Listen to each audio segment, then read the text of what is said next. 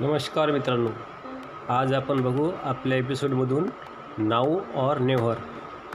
शरीराला नुसतं चांगलं चुंगलं खायला घालून चालत नाही तर त्याचबरोबर त्याची मशागत करावी लागते. देखभाल करावी लागते. मशागतीसाठी व्यायाम योगाभ्यास खेळ इत्यादी अवजारांची मदत घ्यावी लागते.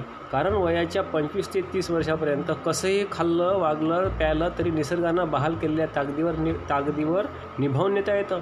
फारशा तक्रारी तक्रारी दिसून येत नाहीत. पण तीस पस्तीशी नंतरही शरीराकडे नीट लक्ष न पुरवल्यास कुरबुरी सुरू होतात आणि तीस पस्तीशीतला तरुण पन्नाशीचा दिसू लागतो. शरीराची झीज होऊ लागते. हल्ली लोक सकाळी विविध प्रकारचे व्यायाम प्रकार करताना दिसून येतात. त्यात running jogging brisk walking skipping swimming dancing climbing म्हणजे टेकडी चढणे इत्यादी कर करणारे योगाभ्यास करणारे बॅडमिंटन लॉंग टेनिस इत्यादी खेळ खेळणारे दिसून येतात. परंतु अमुक एक व्यायाम योगा प्रकार करतो किंवा खेळ खेळतो म्हणजे मी सर्वांगीण व्यायाम केला असं म्हणता येत नाही. त्याचं कारण असं की तुमचं वय प्रकृती तुम्ही कोणत्या वातावरणात राहता तुमचं वजन उंची तुमच्या मनावरचा ताण इत्यादी बाबी लक्षात घेऊनच व्यायाम प्रकार योगा वा खेळ निवडावा लागतो. उदाहरणार्थ चाळीशीनंतर जॉगिंग दोरीवरच्या उड्या लॉंग टेनिस बॅडमिंटन डान्सिंग इत्यादी क्रियांनी गुडघे आणि घोट्यांना इजा होऊ शकते. खांदे कोपर इत्यादी सांध्याची झीज होऊ लागते आणि मुळातच वजन जास्त असल्यास ही शक्यता आणखीनच वाढते. तेव्हा तज्ज्ञांचा सल्ला घेऊन व्यायाम प्रकार योगाभ्यास वा खेळ निवडल्यास शरीरातील रक्ताभिसरण सुरळीत चालते. श्वसन संस्थेची क्षमता वाढते स्टॅ स्टॅमिना वाढतो शरीराची लवचिकता वाढते ताणतणाव कमी होतात. सर्वसाधारणपणे शरीराची लवचिकता वाढविण्यासाठी स्नायूंना मजबूती देण्यासाठी आणि स्टॅमिना वाढवण्यासाठी तीन गोष्टींचा समावेश तुमच्या आठवडी वेळापत्रक करावा लागतो. एक स्टॅमिना वाढवणारे एरोबिक्स या प्रकारात व्यायामात स्नायूंना सतत ऑक्सिजनचा पुरवठा केला जातो.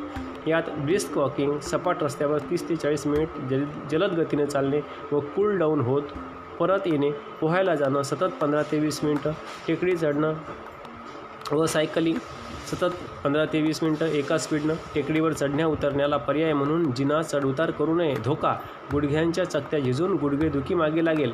आठवड्यातून चार दिवस या प्रकारांचा समावेश केल्यास आपल्या समावेश आपल्या वेळापत्रक करता वेळापत्रकात करता येतो.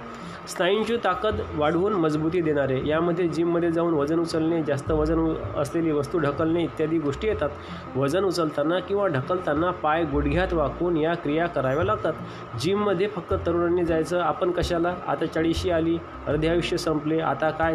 रिटायरमेंट त्यानंतर काय इत्यादी वेध लागून या व्यायाम प्रकारांकडे दुर्लक्ष होतं. पण प्रत्यक्षात स्त्री व पुरुष दोघांचीही चाळीशीनंतर हाडं ठिसूळ होत असतात. व हाडं मजबूत करण्यासाठी अशा प्रकारच्या व्यायामाचा समावेश आठवड्यातून किमान दोन वेळा तरी करणं आवश्यक असतं.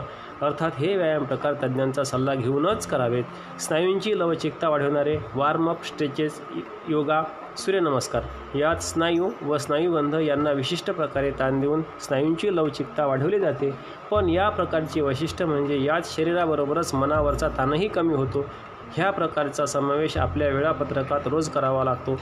वरील तीन प्रकारांचा समावेश आपल्या दैनंदिन वेळापत्रकात केल्याने शरीरातील फॅट कमी होतं. विशेषतः एल डी एल नावाची वाईट चरबी कमी होऊन एच डी एल नावाची चांगली चरबी वाढू लागते व त्यामुळं ब्लड प्रेशर कमी होतं.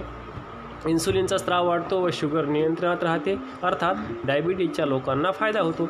जास्तीचं वजन कमी होतं. पोट सीट व कमरेचा घेर कमी होतो. छातीचा घेर पोटापेक्षा जास्त असावा.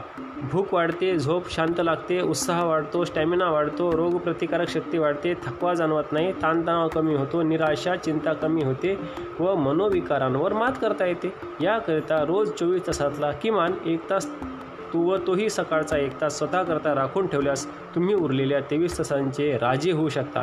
मग आता एक प्रसिद्ध मानसशास्त्र म्हणतो त्याप्रमाणे वेळ कशाला घालविता? म्हणा आता नाही तर कधीच नाही. इंग्रजीत म्हणतात नो और नेव्हर धन्यवाद.